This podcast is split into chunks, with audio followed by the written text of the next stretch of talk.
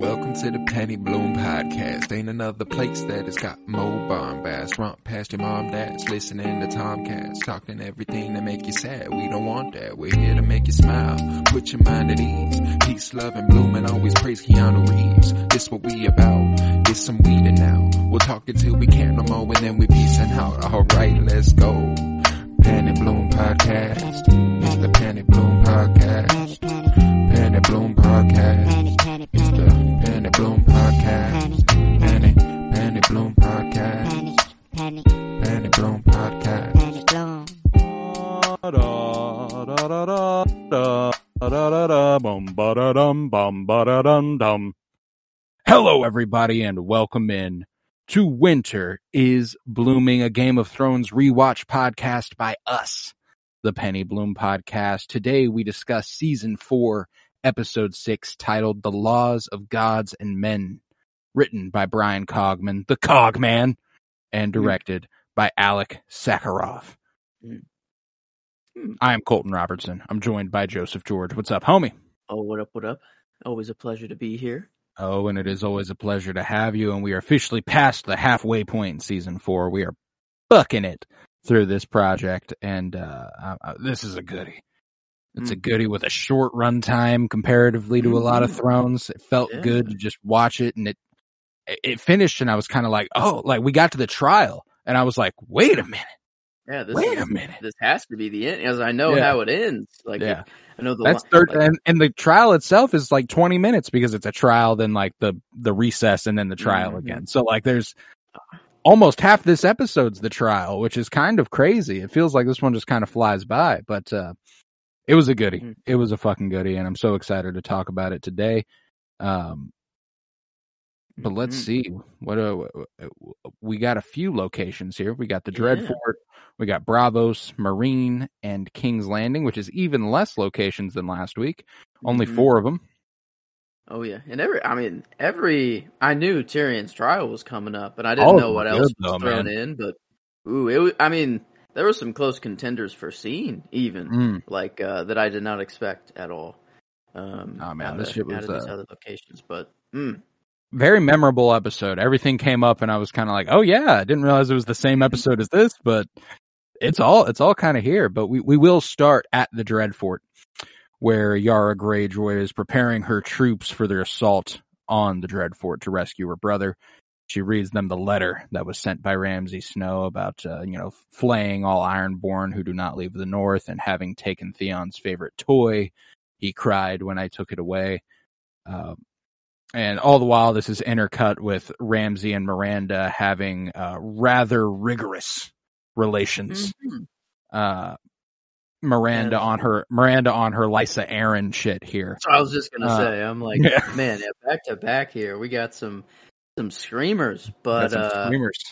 But I mean, it. I had to. I was watching, watching just in my room. I had and, to turn it down. Yeah, yeah. yeah I had uh, had Hadley. You know, my, my niece just out there who's not about to turn four, and I'm like, oh well, okay. I'm I'll turn it down. Just, just a gonna little turn bit. this down a little bit. Yeah. Hopefully, it doesn't last that long. And I yeah. and I thought it was over. Started to turn it back up. Nope. Comes nope. Back, no, no, not no. quite.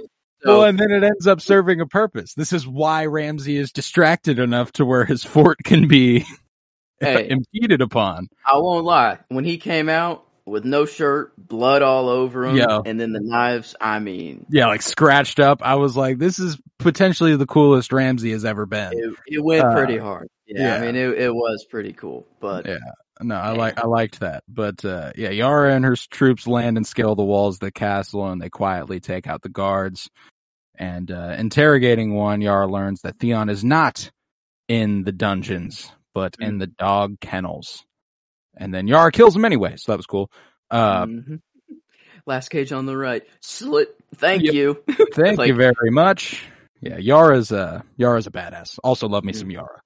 Mm-hmm. Uh, but uh, there, the Ironborn and Yara see Theon sitting in a cage, and when Yara opens it, uh, Theon's like, no, what is this? This is a trick. You can't, you can't fool me. You can't fool me. I'm, I'm, I'm staying. I'm loyal Reek. I know who I am. I'm Reek. I'm loyal Reek. And Yara's like, wow, this is bad. This yeah. dude is far gone. Uh, and it's then that Ramsay and several Bolton troops arrive and a fight ensues. And again, one of the cooler fights, I think, in this fucking show. This was pretty badass.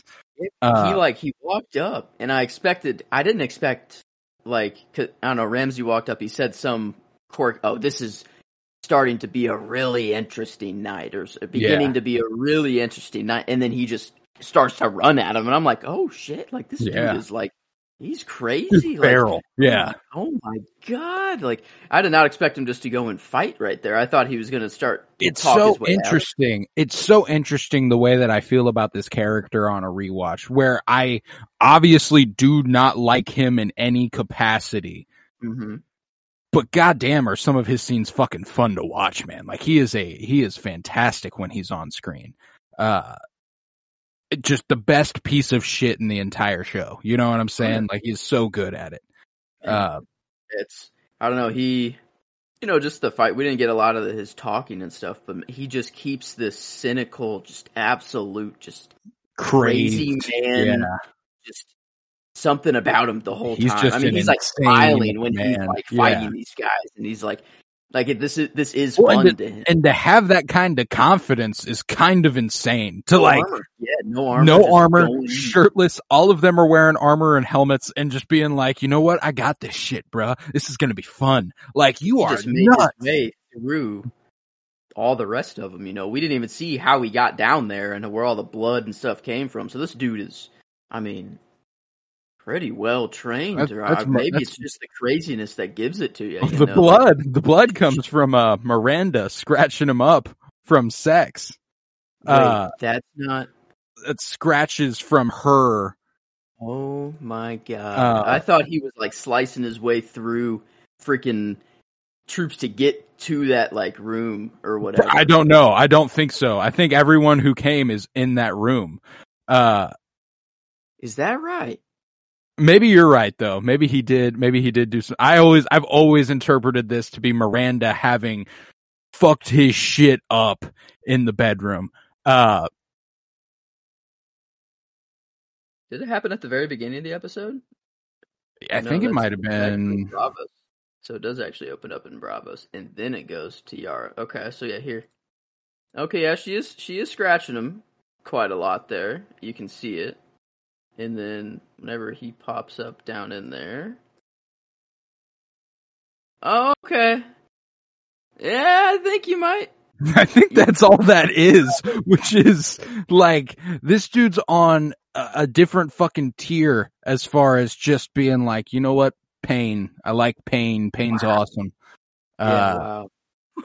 Okay. Dude, damn. Dude's whether wild. It's both. Or one or the other. It's yeah, still either way. You know, it's a little bit of everything going on there, but it kind of flips. Bron, Bron had a, a, a line earlier in the show where he's like, uh, you need a woman, nothing like a good woman after a fight, uh, mm-hmm. where he has a good fight after, after a lay with a woman. Uh, yeah. and he's like, yeah, this is a, this is going to be fun. You know, this is, this is turning out to be a great fucking night, guys. Yeah, damn. Uh, it's just yeah. that sheer confidence that gives him the, A build, like maybe that's yeah. what it is. If you're that crazy, you just don't think you're gonna die, so you're just mm-hmm. so confident yep. in what you're doing, you just go off and kill everyone. Well, and then you. They just saw what this guy has done to Theon. That's true. And they're like, t- t- like this dude's fucking crazy, then, huh? Uh, th- there's automatically an intimidation factor that comes with that, but uh, Theon continues to yell at Yara that his name has always been Reek. He bites her and cowers yeah. into his cage. And Ramsay releases the hounds as Yara is forced to retreat. Hmm. And when one of the Iron Men asks about Theon, what about Theon? She goes, my brother's dead. Yeah, like that's yeah. uh that's a lost cause. Uh, yep. Yeah, it's man. I, I don't know. I don't, I forgot what happened here, but I knew he obviously was going to stay with Ramsay for a while. mm-hmm. And I don't know. I just forgot that. She came up, and it was this fast. Like, it was just, yep, in, out, nope, that's not my brother. See yep. you later. Like, yeah, that's no no more is Theon. Uh, mm. And Theon, you know, on a rewatch is going to be a lot of fun to see him overcome this and become the guy who's willing to sacrifice himself for the Starks and stuff. That'll be, that'll be a nice like little arc to see him go on again, but he's down bad right now. This might be the, this might be the, the, the bottom floor. You know, we are at rock bottom with Theon right now as, uh, yeah, this next scene with him was... Oh, ooh. The Stockholm like, Syndrome is going fucking brazy here, man. Oh, man. Just uh, seeing him take his shirt off and seeing yeah. all the marks on him, it was like, ooh, like, oh my god, this dude is just... Do you love me? It. Do you love me, Reek? Of course I love you, Master. Good. Good. Because yeah, like, I have something I need you to do for me. Hmm. I need you to play a role, someone who you are not. Theon Greyjoy. What a fucked up dude. Oh, He's dude, so this up. is... And, like, he even th- even he thought something was going to happen in the bath. You know, he was like, all right, well, I'll get in the tub. You told me to get in the tub. But then something is going to happen, you know? Yeah, am I going to get my fucking throat cut here? Is this the end? Like, what what's going on? Just, man, yeah, this this poor dude is... Theon is gone. Like yeah, Yara is, is right. That is Reek. Yeah, yeah, that's that's. Do you bad. love me, Reek? That shit, man. That was that's disturbing. But uh, that does conclude the story in uh, the Dreadfort, and we move on to Braavos next, mm. wherein we finally get to see Braavos in all its glory, the Iron Bank of Braavos, and to, also. Um, Mm-hmm. Got that big old statue entering the city. Um, super fucking cool, but uh, they're hoping to secure funds to aid Stannis' war effort. And uh, at first, the the gentleman who's running the Iron Bank, se- seemingly the uh, the spokesperson, Tycho Nestorus, is uh, you know, he's like, yeah, there's there's no fucking shot, and he kind of sends them away very plainly. Uh, I loved Stannis just fucking staring. Heaters into Davos during this, like he was pissed. He's like, "You, you waste, made me you waste my time like here. this." Yeah, and like to embarrass him, kind of too. Yeah, you know, like because because he expected them to be there quickly and come out, yeah. you know, not have to wait. And then they're like, "All right, you know, have a seat." Like they weren't even like like and Sorry Davos had to, Davos had to be like, oh, "This is Stannis, the king of the fir-, you know," of, and all like, like all the time. They're like, "No, he's not." No. Uh, Tommen currently sits the throne, whatever. we, don't, we don't really care about that either. We, you know, we care more about our numbers, the simpler story, whatever. Yeah, your books, your books are f- full of blood right and et cetera, et cetera. And ours are much more number based, which is not as open for interpretation as, as everything you've got going on over there. Mm. Um, and, and this is, this is one of those times you get to see Davos go full salesman. He's oh, he's yeah. one of the best, one of the best in the entire countries of Westeros and Essos, and him being like, "How old's Tywin Lannister? You know, sixty-seven. What do you do when he dies? You got you got some kid who hasn't done shit, doesn't know anything, sitting over there. He's vulnerable. What are you going to do then? There's only one leader who is worthy of of your backing, and that's that's him right there, Stannis Baratheon. Because when he when he says he'll pay you back, he does it." I was like, I okay, mean, Davos. Yeah, like he's in his prime, and Tywin doesn't have much time left. You know, he's got three episodes left, right? And then, and then he goes kaput. Um, so he, yeah, I mean, they were like, yeah, that's a problem for another day, and he's like, no, that's that's a problem for now. Like, you got to worry about that now. And then you don't even you don't even get like their answer. It's just kind of vague, left up in the air. And Pretty then, sure they end up backing him because oh, he comes yeah. and he drops. And, uh, Drops oh, a pouch yeah. of gold at uh, Salladhor Saan's uh, side here. Uh, and I wanted to... He's like, no, you'll come with me. Yeah, we're, we're sailing tomorrow. What do you mean? Yeah. What do you mean we? What What's going on here? He's like, no, yeah, you'll you'll come. You know, you don't, you won't be... You know, he's like, I, I don't want to die alone and poor or whatever. And just bam! Slap, slaps the satchel down on the thing. He's like... Outstanding, oh. bruh. Outstanding. Sadly, this is the last time we'll be seeing Salladhor Saan. We don't see this man again. Uh, Wait, what? Yep, yeah, for no no idea why. This is the last time we see Salladhor Saan. Uh, Wait, that doesn't make any sense at all.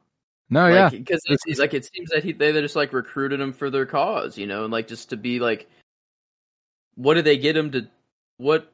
What's the point of the money? And what's the, where did they No idea, but this is the last episode he's in.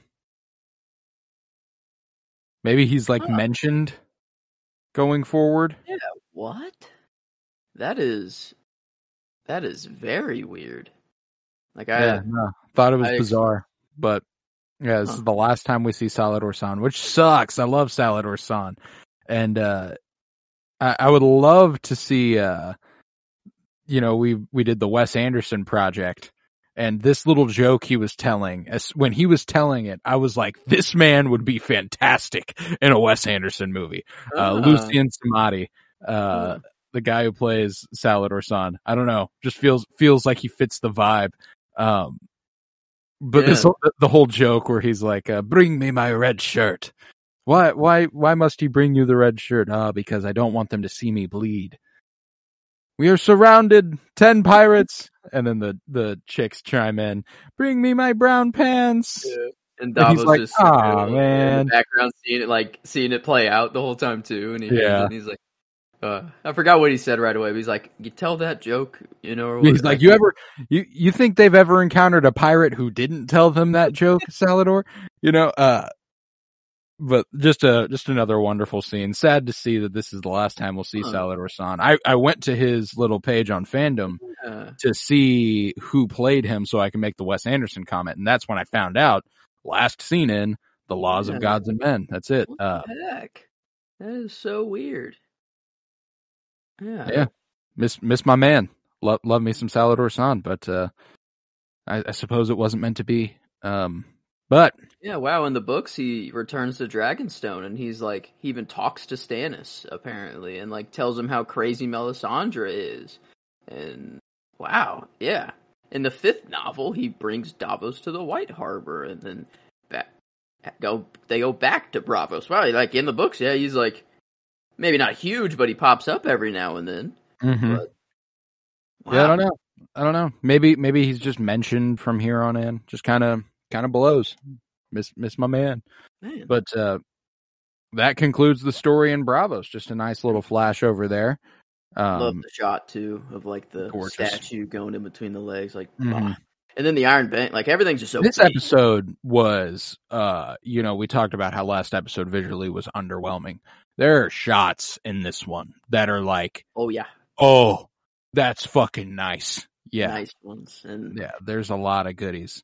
And Man, and Meereen, did we get one, too? I mean, this, like, it's crazy how well the visual effects of these dragons stand up. Because, uh, like, yeah. like, I mean, I hear it, you know, and I know it's coming. I just, I didn't expect Ooh. Drogon to be that big right yeah. now. You know, like, because, I don't know, the last time we Growing saw him. Growing larger every year. Yeah, last time we saw him, he was half as big as this. Or, like, I mean, like, not, he wasn't this big. That's for sure. But he's, no. yeah, he's.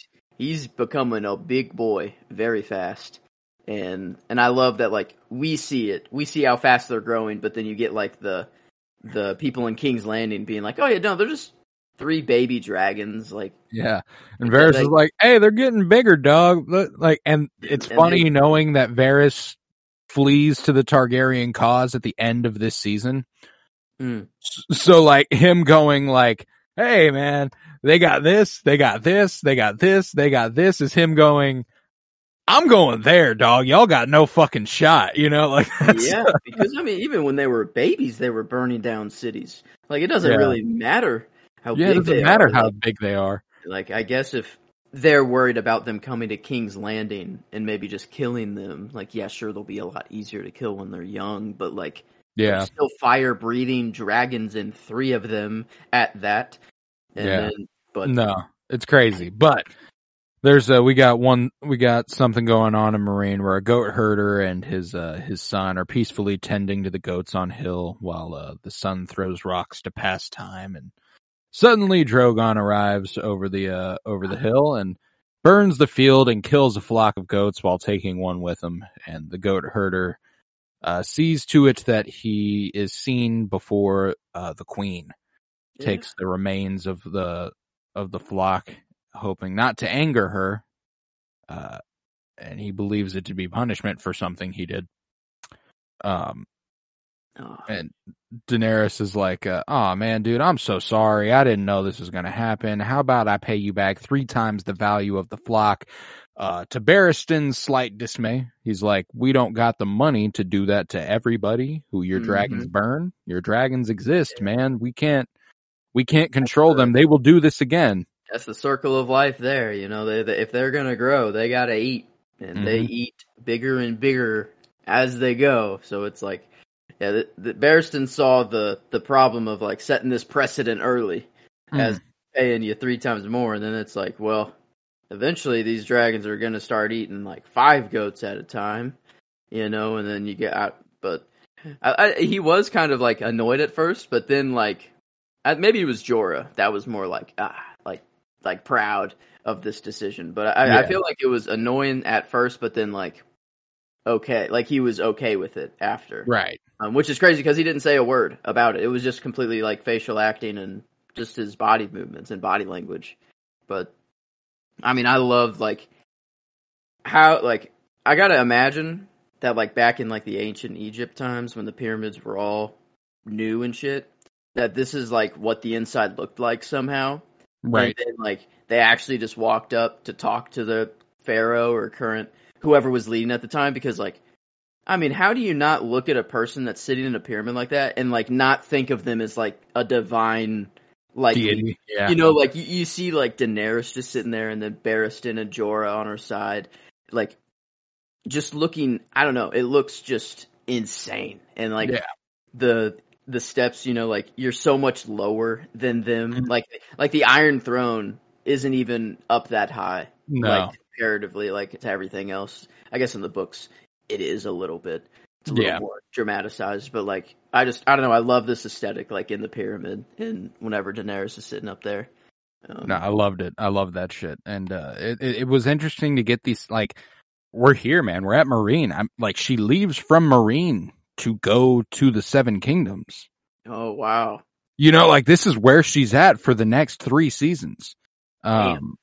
She rules. She she does rule it. She does. You know, oh, wow. I mean, she, oh, yeah, I guess this is where this is where she's centered. But she goes away for a while, and she goes and recruits all the Dothraki because she gets taken in mm. as a former. Uh, I can't remember what they call the wives of the the calls, but they, they had a specific name, and they all belong to the the Dothraki, and they they serve as like uh, the essentially the good wives. Mm. Uh, But uh, after this goat herder departs, Hisdar Zo Larak presents his petition.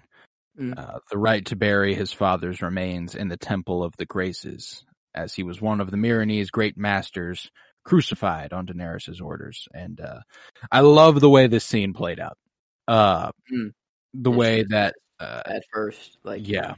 And then, I would like, love to meet him. Who was your father? Oh, he's dead. You crucified him.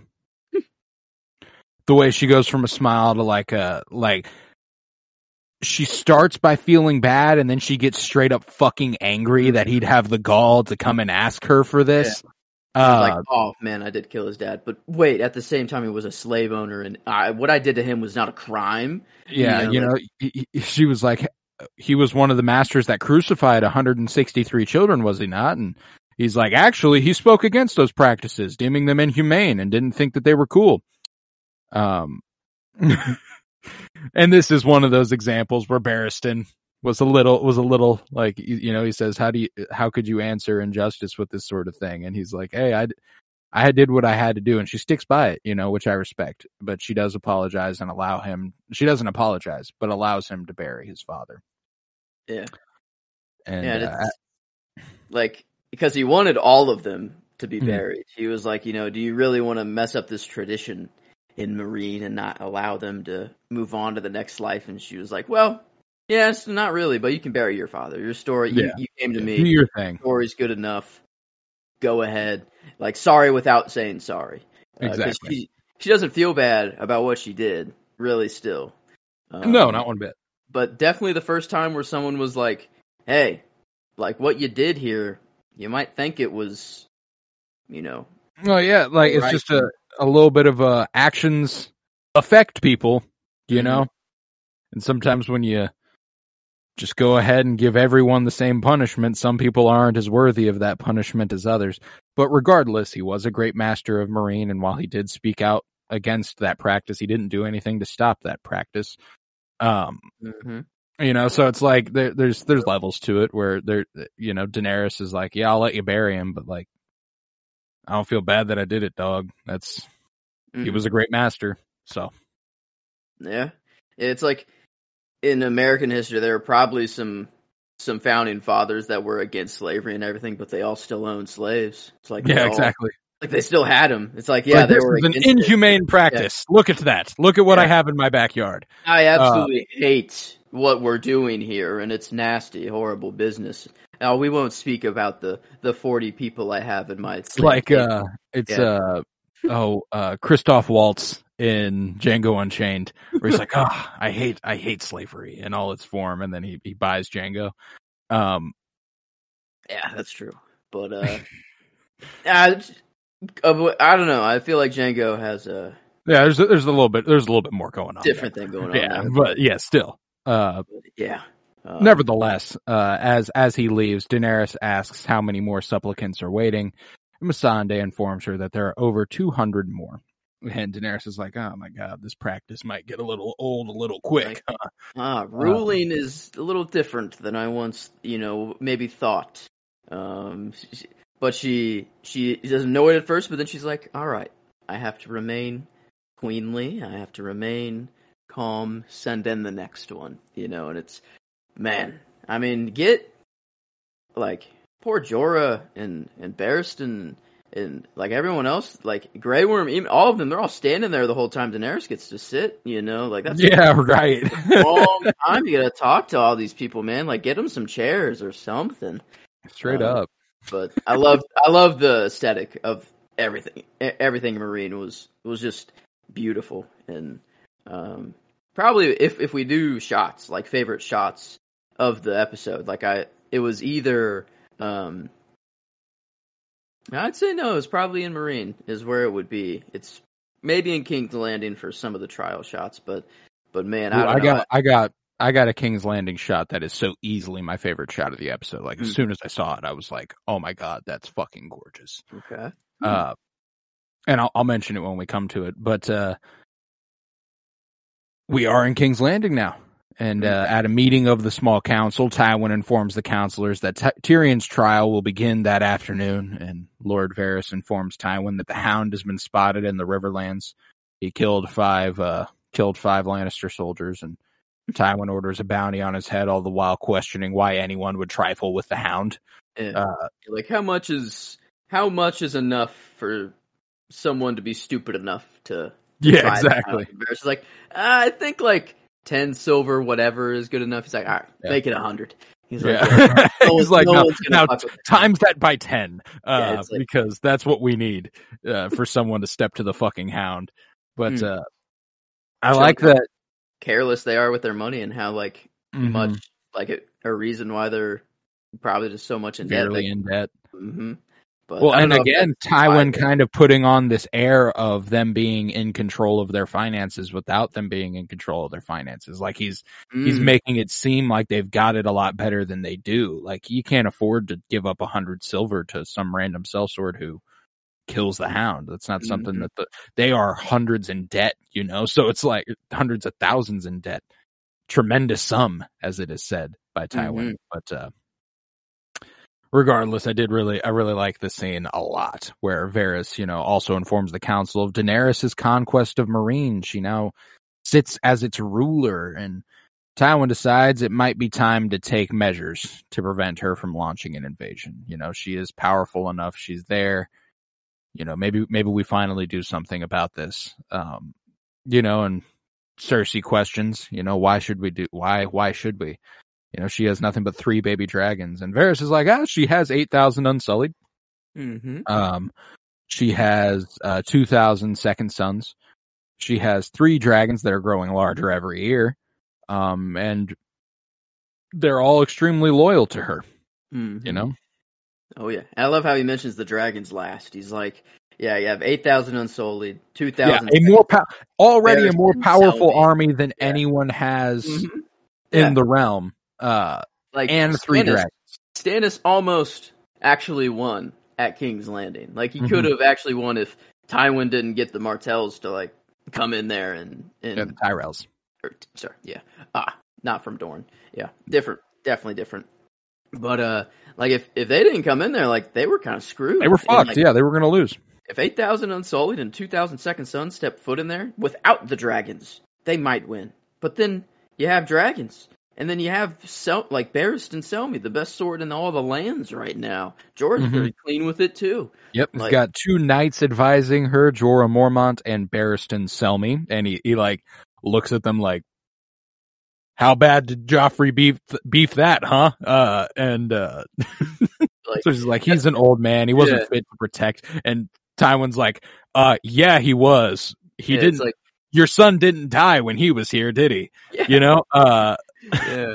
yeah, it's like it's like if LeBron James like was I don't know had like a just a personal feud with someone and then had to go to another team and then now is gonna just beat him in like the, you know the next season. Yeah, exactly. They're like talking about him like that. It's like yeah, Barristan, like what the fuck? He's like the best sword undoubtedly, and now look, he's playing for the other team. We're fucked. It's like what yeah, are we exactly. gonna do against him? Um, but yeah. I love. I, I loved this whole scene. This, yeah. and then whenever okay. everyone leaves the room, and you're left with Varys and Oberyn here briefly, where uh, Ooh. they it was a they, contender for my scene. It was short and sweet, but like yeah. I loved this conversation they had. Just, uh, just the whole thing where it starts in the starts in the small council room, and it kind of moves to the throne room after, mm-hmm. which I thought was really cool. Mm-hmm. Uh, where you know he's like, "You're from Essos, aren't you, Lyce?" I got that right? And he's like, dude, I've gotten rid of my accent like almost entirely. He's like, no, you haven't. Not mm. completely. Um, and I, I love this whole conversation about, you know, some of us live and die in the same corner of the world. And oh, that was, there was my favorite line. Ah, yeah. Yes. It's like the, I, uh, I don't know. I was, I wanted to give this my scene, but I gave it my line and character instead so that I could show nods to it. Mm. Um, and I gave Varys my character actually ah. here. Um, was maybe thinking about going Oberyn, but I gave Oberyn the line with "'Tis a big and beautiful world. Most most of us live and die in the same corner where we were born and never get to see any of it. I don't want to be most of us." And I was it's like, a "Bar, it's yeah, a bar." I yeah. did go with Oberyn for my favorite character, and it was uh it was because when the scene opened in the small council and he's like talking to Mace Tyrell and Varys and is like, so what does this make me the master of? Am I like the master of coin or like ships or what, what am I? And Tyrell's like, and uh, we've already agreed that I am going to be master of ships. And okay. then he walks in and they all stand up real fast and Oberyn's still just kind of being laid back and stuff. And he, I love the way that he is so obviously different from everyone in the room. He has no ass to kiss. He's just, He's just there, man, and I I, I love that judge, about him. Like being an actual judge during the trial too. Like yeah. he's actually asking critical questions and being interested, mm-hmm. while Tywin's just like, "All right, well, I already know it's going to move happen. This along in a way that makes him guilty." Yeah, but Oberyn, yeah, no, he fucks. I, I gave Varys the character just for he was fantastic. I mean, they're they're like the way they ended their conver like the conversation yeah, in the throne room. Yeah, like the two Ooh. polar opposites of people, like Oberyn who just fucks. He's like, he's a pure pleasure man, you know, he, he's all about It's pleasure. Gotta be something for and, everyone, man. Well, this is where Varys, we learn that Varys is an ace king. Oh yeah. And Varys like, no, like I, like, he's like, boys, you know, you liked boys before. He's like, mm-mm. He's like, wow, girls, huh? I wouldn't have took you for that. And Varys is still like, yeah, no, no, not that either. Not really. No, I'm, I've seen what desire does to people. And, and I, I'm glad that I have no part in that. And then he's, and like, that was a really cool way to frame it, which was, uh, because I appreciate that they didn't make it that he is asexual because he's seen what desire does to people. He's yeah. seen what desire does to people, and therefore he's thankful he's he's asexual. Which, yeah, in a in a you know in a show where they don't usually handle things like this exactly right, I think they did that really well. Mm-hmm. Um, I, I was I was surprised to to hear a, an explanation of his asexuality that actually made. made sense and wasn't like, yeah. uh, steeped in some sort of reason. Like, you know, uh, well, I've seen that everyone else is so horny and what it does to them. So I stay out of that. No, no. Yeah. Uh, he's thankful that he stays out of it. Uh, like he's like, yeah, you know, if, if one man, if a man doesn't have much to desire, it leaves him a whole lot of time to do other things. And mm-hmm. Oberyn's like, what, what do you do? just takes a look at the Iron Throne, like the fo- the poll, like the focus poll, you know, mm-hmm. like it's focused on them, and then it just goes to the Iron yeah. Throne. I was like, oh man, how, like probably the most badass asexual scene of all time. Like, I, like it's amongst of, them. Like I, I don't, I don't know of any other like person in fiction or anything I've watched that like is is asexual or anything. But man, like I came out of this being like, holy, sh- like damn, Varys, like Varys like, we, is we on thought, one. We thought Tywin is the leader and and running everything right here. Varys is a little, he's pulling strings, man. He knows he knows what he wants right now. You know, like it's it's really well, like and Varys is, and Littlefinger doing oh, doing everything. And that's what Varys is like kind of doing. You know, he he's kind of following Littlefinger's words from last episode or two episodes ago, where he goes, "Never explain exactly what you want. Keep them guessing." He has no desire to rule. Mm-mm. But he looks at Oberyn Martell and makes it seem like he has a desire to rule just cause, you know, he's like, you know, you, I, I don't want you to know what I'm about, but this. I think that look was more of like, not the desire to get on the throne, him showing like he's already there, but he doesn't even need to be on the throne. Yeah, right. Like it's more of like, I have all this time to pull all these strings, hear all these words. And it's not like that he's trying to get there. It's that he's, He's already there, but he doesn't want to be the one in the limelight, in like, right, like right. on the throne, like by name or I don't know, you know, like but, legitimately. But no, I dig that. Shadows, I dig like, that. He's the one actually on the throne. This uh, is actually where my shot, if I if we were picking favorite shots, would have happened. Uh, it's when Varys exits the stage and we see this wide shot of the throne room and the light gleaming in through the window shining oh. directly on the throne yeah, when Oberyn yeah. standing in front of it. Uh, gorgeous shot. Gorgeous shot, man. This is a, there was a lot of really, really good stuff visually in this one. And uh, that was just a fantastic scene.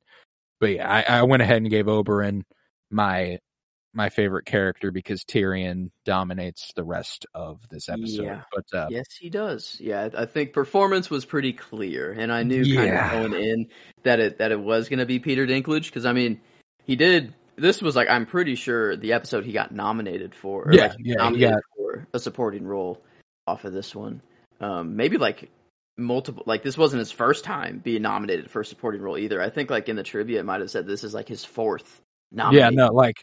He's he got some Emmys out of uh out of Game of Thrones to be yeah. sure, but uh, nominated for an Emmy for this one, his fourth nomination for the show so far. It's crazy, it's crazy. But uh, in the dungeon, Jaime has Tyrion shackled and brought into the throne room to begin his trial, and King Tommen recuses himself from the trial, appointing his grandfather Tywin, Prince Oberyn Martell, and Lord Mace Tyrell as the judges, and yeah, several. Yeah.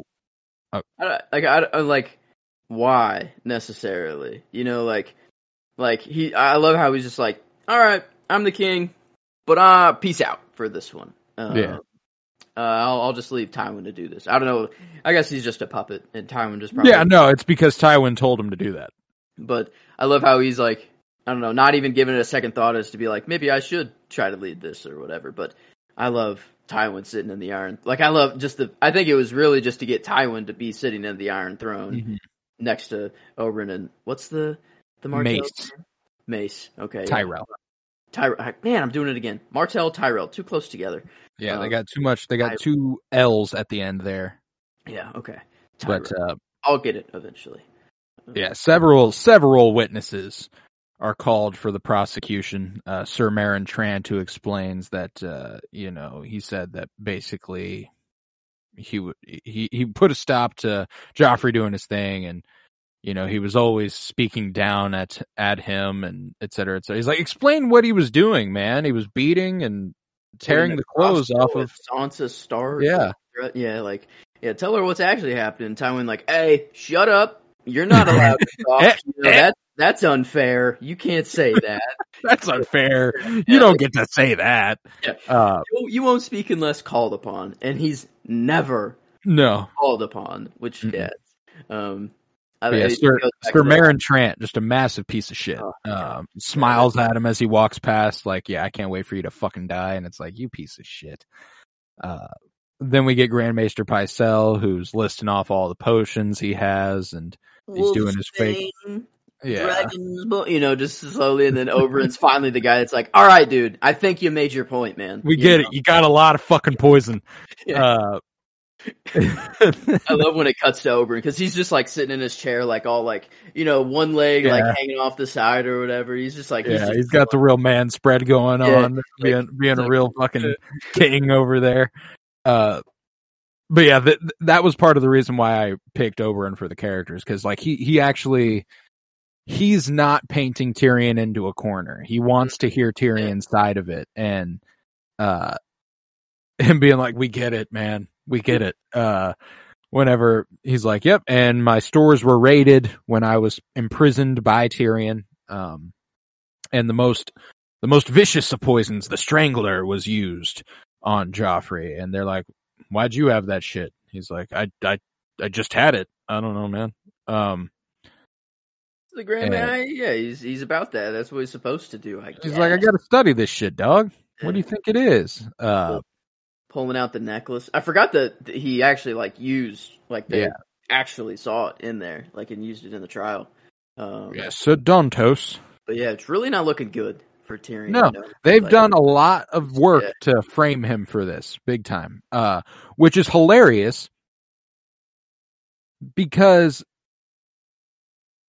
nobody in this room had anything to do with the actual murder. And they're still just going ahead and pinning it on Tyrion. You know, like that's, uh, that's incredible. You know, the fact that yeah, Littlefinger I mean, and Olenna knew this family so well that they knew as soon as this all happens, mm-hmm. they're going to blame this guy. Yeah. It's not even like I was about to compare it to like J F K and then like just having to pin it on Lee Harvey Oswald and how there's a big conspiracy and everything, but it's not even really the same thing. It's really just like no. the Tyrells knew that it would just go this way from the start. Mm-hmm. And they're, yeah, it's not even like they're pinning it. Like trying to make him guilty. It's like they just knew that his own family would find him guilty in the first yeah. place. It's like they needed someone for the crime, and they've wanted to they've wanted to try to get Tyrion for something for if everything. Anything, they were framing Sansa, and then Tyrion just kind of came into the crosshairs by happenstance because he became the cupbearer all of a sudden. Yeah. You know, like uh it really went their way. The yeah. Tyrell's way. Like, man, it couldn't have gone any perfectly. Couldn't have gone better. Uh, but yeah, they also call Cersei to the stand, who explains that, uh, you know, he said that one day, uh, he, I would be perfectly happy and the joy would turn to ashes in my mouth. Um, mm. and that was kind of all she needed to say for everyone to be like, oh, I mean, like, you speak of a debt though. What is, what is that debt that yeah. you're talking about though? Yeah. That, that, that will be paid. I love how he's like, he's very, he's actually like listening like to everything. Mm-hmm. And I, I like that, that he's getting the character nod. Like I was about to give it to him, but uh, man, maybe I should. I don't know because we do only get him for this season. But I really, I don't know. I really liked Varys and like his just that little scene that he had. Um, but I, I say Oberyn, he's getting his flowers. I mean, he's already gotten uh, four from you this season, um, three from me. So I mean, he's he's already at seven uh, yeah. for, for the season. So which uh, only puts him. It puts him tied with Daenerys and only behind Tyrion, um, in total, which is yeah. which is kind of I mean, insane. I'm I'm assuming episode eight. I mean, probably goes. That's probably going to be. I, I'm not going to lie to you. Next episode's probably going to be him too, because that's the one that leaves on the cliffhanger where he goes, "I will fight for you." You know, like uh, that's that's. Oh, okay. He's going to be the. He's going to get four more before the end of the fucking season, yep, which is. Perfect. Insane. Locks, yeah, much. Like he's he's just cold with it. Uh, but nevertheless, they also call Varys to the stand, who just really, really lays into Tyrion. Um, really gives it to him, and you know Tyrion's like, "Hey, man, just tell me you're doing this for a reason." Basically, you know, like he's like, "You said you'd never forget that I I saved the city. D- have you forgotten?" He's like, "I never forget anything." You know, like. Like, I got you, dog. Believe me, I'm gonna pull through here, dog. He gave the most, uh, like, court answer there is. Not a yes, yeah. not a no, but like, yeah, no, I, I don't forget anything. So the people in the crowd still believed in his story and not, you know, not not switching back to Tyrion's side there. Like, he's Varys is so good. He's so good at, at what he does. Um, but yeah, I, I, I don't know. It's nice to, because like I, I'm thinking, when does Tyrion and like get? Because I'm pretty sure it's Jaime that smug like gets him down. And yeah, it's the finale. It's the finale that that happens. It is the end of the season, and Varys dips at the same time. Is he like get on? Is it on the same boat, or like are yeah? Because he, he he hides in a crate, and Varys literally sits on top of that crate as they as they ship off. Oh, um, wasn't isn't it the same crate that he got the? I'm his, pretty like, sure, or something similar to it anyway. In and like he because yeah. he notices the holes or whatever in. Yeah. Okay. Yeah. Ooh. Okay, man, that's yeah, crazy no, this, that this happens this season. Like, yeah, this season is fucking. The man. End of this season is fucking incredible because season four, episode nine, is the battle at the wall. The, the uh, Night's Watch versus the Wildlings. That entire fucking thing with the fire in the north. You kind of forgot that was going to happen because it's been in the background for so long. God. But that's fast approaching now too. Like the end of this season is like, wildly good. Raises no his own, that's like, season five that's okay season I was gonna say I'm like we're there I'm no, like hold on uh, it's it's the battle where Ygritte dies and oh, and okay. and all that like the battle at the wall literally um gotcha gotcha at that Castle was- Black uh no yeah that's not till season five episode eight I think is Hard Home. I'll trust it. Uh, I mean, you seem that you don't know for sure, but I bet you do know for sure. I do. It's season. It's season yep. five, episode eight. Hard Home. Hard Home. Yep, you're uh, right. I, I was. Yep. I was. Feign, I, I was feigning ignorance. Okay, I knew exactly what episode it was.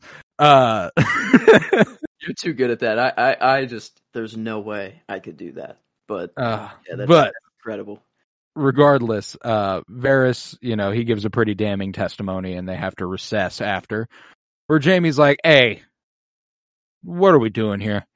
This is a fucking farce. You know, I, this is ridiculous. You're trying to kill my little brother. What did I, what did I save you for? What, what did I save you for? So you could kill my brother?" And he's like, "Hey man, he's guilty. So we're going to, we're going to treat him like he's guilty." And he's like, "I will, if you spare him, I will break my oath to the King's Guard and I will return to Casterly Rock as your heir."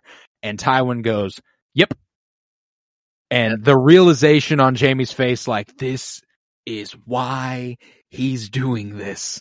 Oh my fucking god. Yeah, he already uh, knew. Like he was gonna do you think he was gonna give him the out to the Night's Watch no matter what? Or do you think it was like the cherry on top to make Jaime say yes? You know, like I guess because he, he had to let him live, because if, if they killed Tyrion, Jaime would not have done this. So like yeah, he he knew from the jump that it was like this is this I think this was Tywin's goal. You know, he's not surprised when Jaime says that. Mm.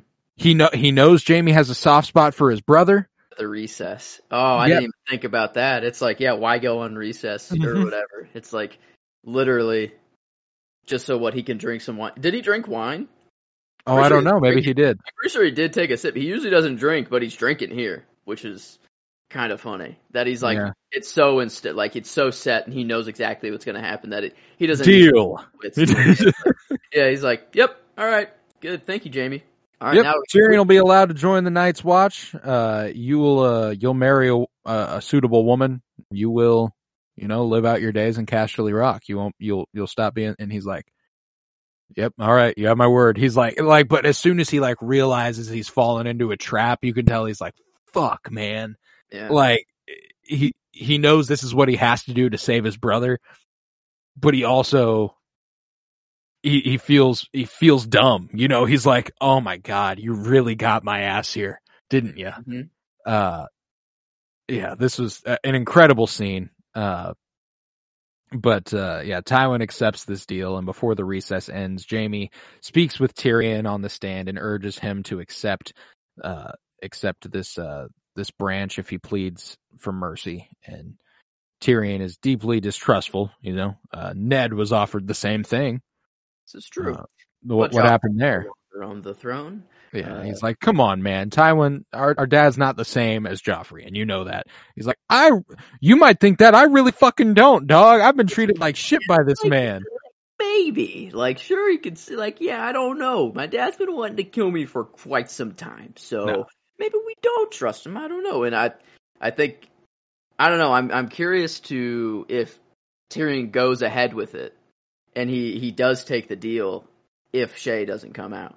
Like, I think it was Shay coming out for him to be like, oh, fuck you, Dad. Like, this is mm-hmm. too far. Like, too far. I'm not taking this sweet deal. Like, I'm going to make this hell for you. Like, yeah. I think it was, like, before that, I think he was actually considering it. He might have been, yeah. Which, uh, is is nuts. Like, because Jaime's just like, yeah, keep your mouth shut. Like, no. No like, more outbursts. Like, don't, just just play along. This will all be over soon. And you see, like, Jaime, like, like just sitting over there, like, freaking out, you know, like, just... Like, his, just his facial reactions to everything, and he's just like, come on, you know, like, just keep playing along, like, everything's gonna be okay. Uh, but, oh, man, yeah, this this trial is just so good. Like, having the crowd in the background, their reactions, you know, like, ev- like everything about this scene is just, is so good. Like, the, I don't know, they know how to make the throne room look good. Um, they do. They do. And there's like the shots specifically in this next little bit when they return to trial and Tywin orders uh, the next witness to testify. Um, Shay, uh, her appearance really astounds Tyrion and Jaime for that matter. I don't know if you saw Jaime's face like, oh God, oh fuck. Uh, he Does he know? Of, I, I think so. I think that Cersei has probably informed him of who this is and stuff like uh oh yeah that's right because Cersei does know mm-hmm. at this point. Oh fuck, that's right, hardcore. Yeah. Um but you know, she testifies at Tyrion and Sansa planned Joffrey's murder together, claiming that Sansa won vengeance for the murder of her father, mother, and brother, uh all which she blames on the king. And she tells the judges that uh you know, Oberyn's like, why would he tell you this? You know, like mm. uh, his wife's handmaiden, uh, and the way Tyrion's like head goes down. There's a shot where he is like on screen left, and his head is down, and everything behind him is blurred the fuck out, uh, like more so than usual when you tr- when you're talking about like focal mm-hmm. lengths and lenses. There, uh, it it was fucking gorgeous, uh, and I, I loved the way that shot looked, but. Uh, You know, he's like, I was also his whore. Uh, he said that, uh, you know, he came into camp one night and he took me away from another another soldier of the Lannisters. And he said he wanted he wanted me to fuck him like it was his last night on Earth. And that gets a lot of laughs. And that just feels so fucking shitty, man. It feels so fucking shitty. Ugh, God, I fucking hate Shay, dude. This snitch, just a fuck it, and like. She's telling the truth, mm-hmm. but, but it's slanted in the other way. Yeah, and mm-hmm. it's like, like because this was this is a mo- this was the moment that sparked a love between them, and she's using it to embarrass him and put him in the ground. Yeah, you know what I'm saying? Like, that that he captured her, he took mm-hmm. her away. You know that they not that they got married and that they actually fell in love, but no, he captured her so that he could that she could be his. Plaything whenever he wanted, and sort of true when they got to King's Landing, you know, like it, it like there is some truth to that, as like I waited in, in the room for hours and then he finally came, you know, or whatever. And it's like, mm-hmm. but she's, I mean, yeah, no, I'm I'm not defending Shay anymore. I was I was his whore, Mace Tyrell being like, I'm sorry, you are his what? Yeah, making her repeat uh, it too, like his whore, and then him like sitting back in his chair and just facing forward. I was like, "What the fuck is wrong with this guy?" Yeah, he, just, he, need, he didn't have any input on anything, so he yeah. was just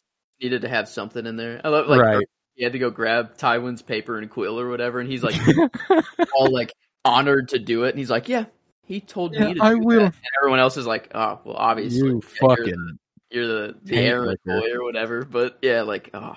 Yeah, but Oberyn being like, did you? And her being like, did I what? Uh, did you fuck him like it was his last night on Earth? Uh, and she's like, yeah, I did whatever he wanted. Um, but that just that whole fucking situation was him looking up at her and going, Shay, don't. Oh my God. Just the like hopeless. Peter Dinklage is so obviously the performance of this episode, and it's not even fucking close, dude. This is one of the best performances in this entire show, man.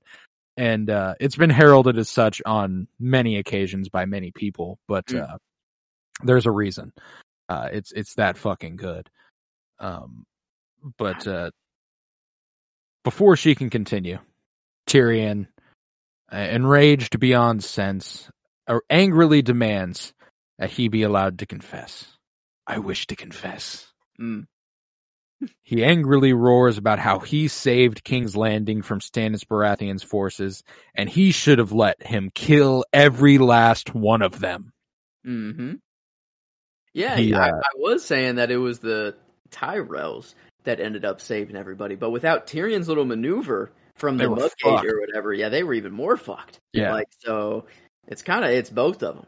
Yeah, they uh, the first saving was done by Tyrion, but then it gets overshadowed by Mm. Tywin and, and the Tyrells, you know, like it's, uh, there's a lot of work he did that can go, that flies under the radar, but uh, Tyrion's in like, I am guilty.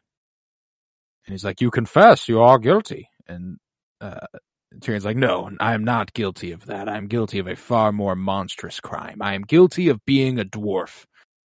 And there's just a, a devastating truth in Peter Dinklage's performance of this. Yeah, you know, like, like ah, like, this like, hurts. Like a real layer to yeah. it. That, like, like you could tell he's like he's pulling from like his real life. The like, heart, man. Like yeah. This shit hurts. Yeah, yeah. It was like there's so many layers to it. Like in the show, in a vacuum, it's already so good. Like just mm-hmm. thinking of it, how it how it affects the show and what he's doing for the show and the performance he's putting on. But then you think of like, oh wait. Like this guy, he's almost certainly faced a lot of ridicule and scrutiny over the course of his life for this. And, uh, you know, him being like, I- I've been on trial for that my entire life. Mm-hmm. And Tywin asks if he has nothing to say in his defense. And Tyrion then says he has nothing to say in his defense, but only this. I did hate Joffrey, but I did not kill him. Oh, but I wish I had. Mm-hmm. Watching your vicious bastard die gave me more relief than a thousand lying whores. And I was like, oh, that is my fucking line. And then oh, okay. I was close to picking it, I, but because he immediately follows it with what actually became my favorite line, because that one was just like a, a mic drop. So fucking like, you know what? Fuck all of you. I'm mm-hmm. done with this shit. But the line he says next is just more personal and more just like, Like, he means it, you know, I wish I was the monster that you all think I am. Mm-hmm. You know, kind of continuing that. That's my line. I wish I was the monster you all think I am. I wish I was capable of doing the terrible shit you all think I'm capable of doing, but I'm a better person than any of you will ever give me credit for. And I, I, I adored that line. But he then turns around to the court and roars, uh, you know, he would gladly give his life to watch everyone in that room die from poison. Uh, and this enrages everyone in the court as Tywin orders Sir Meryn to escort Tyrion back to the dungeons. And before he can be escorted out, Tyrion bellows that he will not lose his life for a crime he did not commit. And he wants, uh, he wants to be given justice, which he knows he will not find from the court. So may he put it in the hands of the gods. I demand a trial by combat. And the, the, oh. every, panning to everyone's face in the room, just like, Oberyn, like, uh, my favorite, again, Oberyn's reaction, he like leans up and he's like, oh, okay, this shit just got interesting, you know, like, like I'm, I'm glad like, I showed out for this wedding. Yeah, exactly. He's like, damn, my life changed because yeah. I showed up for this shit. Uh, and the music that starts playing too. Like, oh, music, dude. Like, oh, yeah, it's, it's so good. Gladly give my life to watch all swallow it. Like, yeah, just have, like, his just, oh. Yeah, that, that whole scene paired with, uh, and, like, it's all one scene even when Shay's testimony is being done. So, like, from Shay's testimony to the end of the episode, that's my favorite scene, undoubtedly. Peter Dinklage's performance of it is undoubtedly, like, it, it, those two were fucking shoo-ins to win that for this episode, man. It was oh, so yeah. fucking good. Yeah, while I was watching, I'm like, I slotted in Davos, you know, his his little sales pitch to the Iron Bank in there at first, and I'm like, yeah, maybe that that yeah, I really like that. Wow, what a surprising scene! And then I and then I got here, and I'm like, There's no Never way. mind. Like, yeah, there, there's no way. It's it is. This it, is one of the best scenes in the entire fucking show, dude. Like, this is whenever we get to the end of season four and we're talking about picking our favorite scene from the season, it'll be hard to decide that this isn't the one. You know what I'm saying? Like, this is this is incredible. Um, yeah, I mean, I Tyrion, you know, he's probably. I mean, he probably could get the character nod as well here uh, for for what he's doing. He certainly could. Um, I think. I mean, he's. I mean, he'll he'll get way more to come eventually. There, he's he's he'll be here for, for a long time. But I mean, yeah, this this was, was undoubtedly his his performance and scene for this this episode. I mean, he he just he dominated. Um, and even like Lena Headey, like he, her like crying and her giving her case, like everyone was doing great. Like, no, it's not like the performances were bad and Tyrion just shined over everyone. It was like everyone was still doing their part. Like everyone was still performing their ass off. But but Peter Dinklage just had a uh, man like turned it up give, to, to eleven. Like I to mean, give Tyrion was, Lannister a little bit more credit, you know, as a character.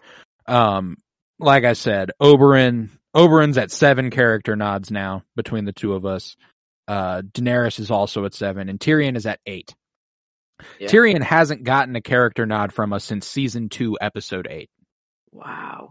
And he is still leading the pack as far as character nods. So, like, uh, we haven't picked him in almost two full fucking seasons, and he is still leading the pack. That's uh, that speaks volumes as to how good of a character this guy is. We we've literally been going with other characters so that we could spread the love beyond Tyrion. You know what I'm saying? That's like uh, we went so heavily him for the first eighteen episodes that we were like, all right, let's let's lay off it a little bit.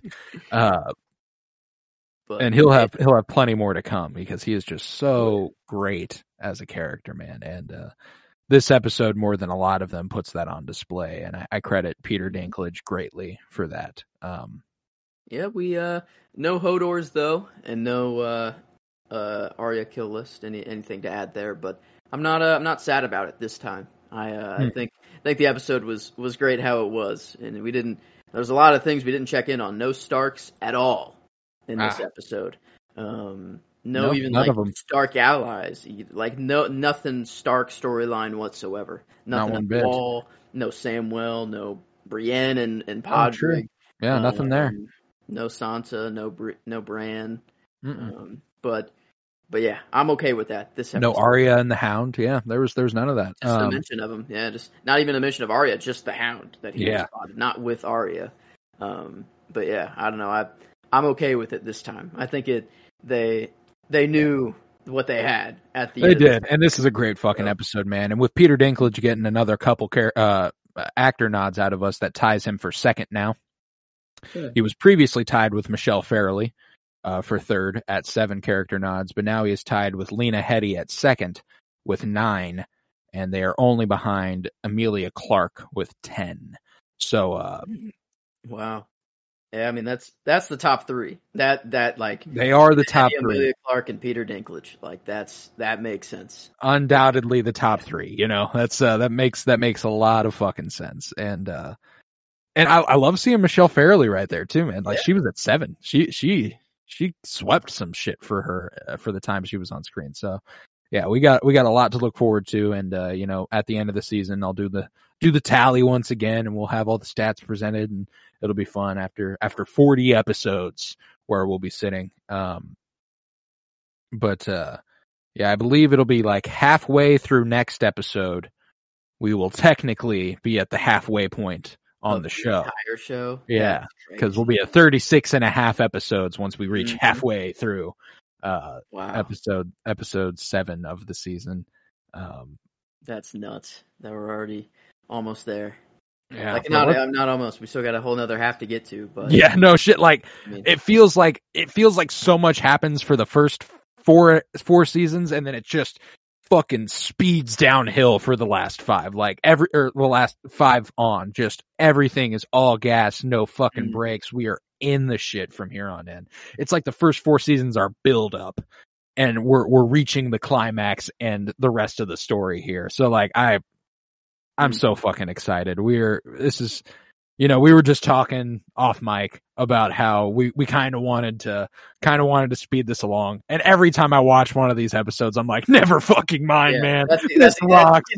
That's, that's my thought at the end of this episode. I'm like, man, I can't believe I said that last night. I'm like, oh, yeah, I like I, I made that suggestion. I'm like, man, but goddamn, every episode. Every episode is like, so good, dog. And, and that, that it didn't help that we were coming off a couple really good movies and one of the weaker episodes of the show. So we were, we were like, oh man, can we get back back to movie coverage? And then we watch this and I'm like, never mind, dog, I fucking love this show. Let's let's, let's keep doing movie. This shit, like, it's, it's pretty much a movie at this point. It, yeah this shit's uh, so good. But let, let's go ahead and give this one a rating. It's uh I, I gotta I gotta say that on a personal note, I can't imagine that this isn't my favorite of the season, save for maybe Joffrey's death.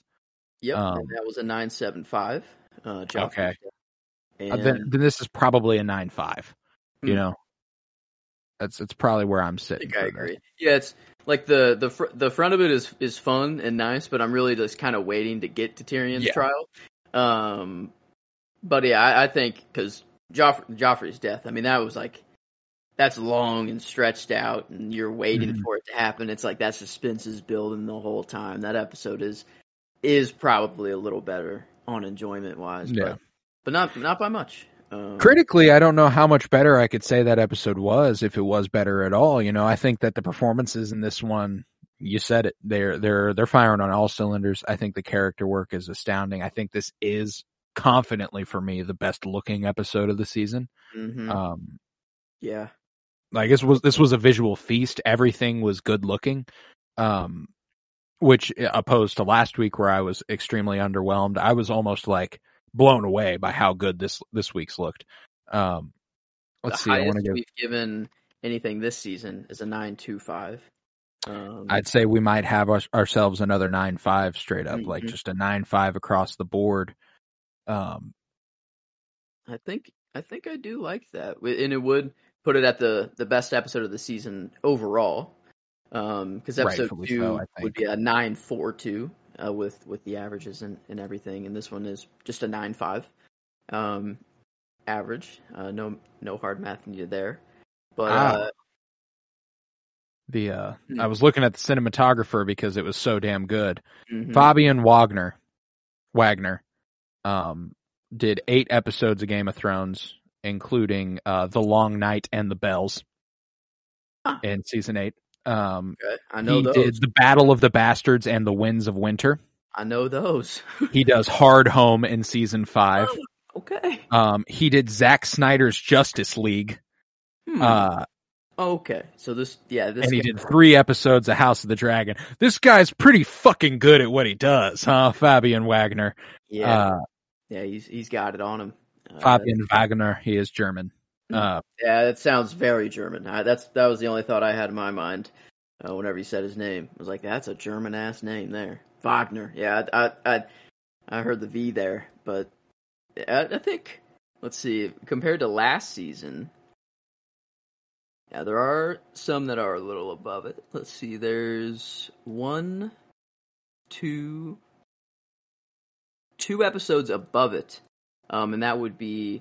And now his watch is ended, episode ah. four, and uh, the Reigns of Castamere. Hey, and this is this kind of makes a lot of sense too. This was the first episode of Game of Thrones. He was the director of photography for, oh. uh, and he's the director of photography for the next one as well. So, like, uh, you know, the, there's a reason this one kind of stood out visually. It's because we yeah. got a pretty new visual feast, kind of, and uh, it's got mm. this grand scale, and it feels big.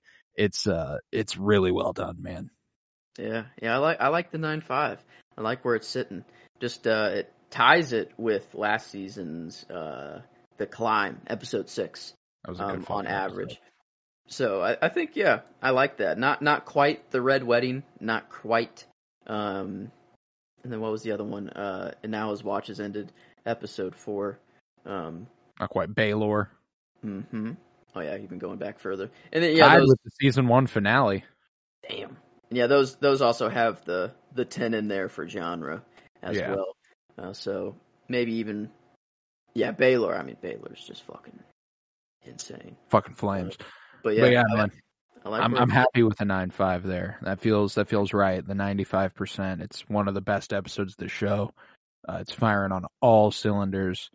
Um, nine seven on on uh, IMDb for that episode. A lot of people people like that episode. Mm, um, it's true. For, I do believe that is the high point for the season, if I'm not mistaken. Um, let's see. Uh, no, there's there's one other nine seven, and it's the Mountain and the Viper. Ah, um, okay. But the rest yeah. of them are nine six. We got a nine next episode. It's uh, The Lion and the Rose was also a nine seven. So three three fan favorites in this in this season with uh, Joffrey's death, Tyrion's trial, and then the trial by combat. All the kind of a trilogy of episodes. It feels like those would go together really nicely. Um, ninety-four percent on the tomato meter, so pretty spot on for what that's rare.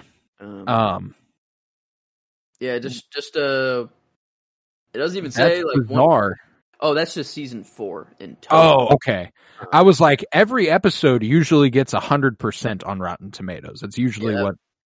That's just season four, I guess. Or is it? No, it looks like that might actually be the episode.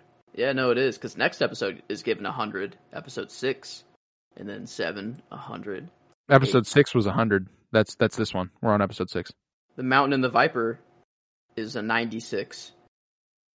That's so, bizarre. Like, the, the two, like, ones where you'd expect the hundreds to be, yes, like, six is ninety-four, oh. eight is ninety-six, but then... That's bizarre. Seven and, yeah, seven's one hundred, nine...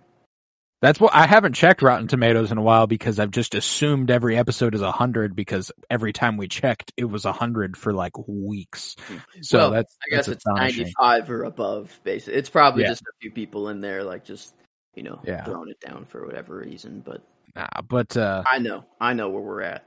I know, yeah, I, I know, I know what I'm fucking with. But uh, yeah, man, this was a good one, and uh, I'm so excited to continue this project next week with Mockingbird, season four, episode seven, mm-hmm. where Fabian Wagner will be the uh, director of photography once again. So I'm excited to see just how good that one looks. Um, but uh, yeah, with that, we will conclude this episode of Winter is Blooming. If you would, head to patreon.com slash Penny Bloom Pod, where you'll find over fifty hours of exclusive content.